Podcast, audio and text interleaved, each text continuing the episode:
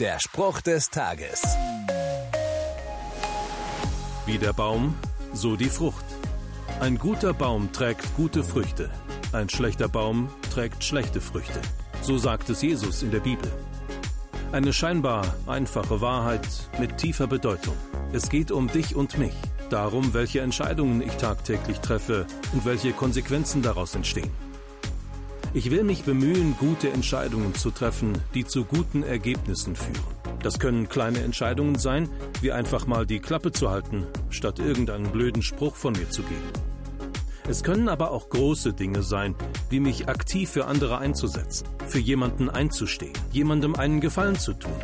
Das klingt jetzt vielleicht komisch, ist aber so. Ich will ein guter Baum sein. Und du?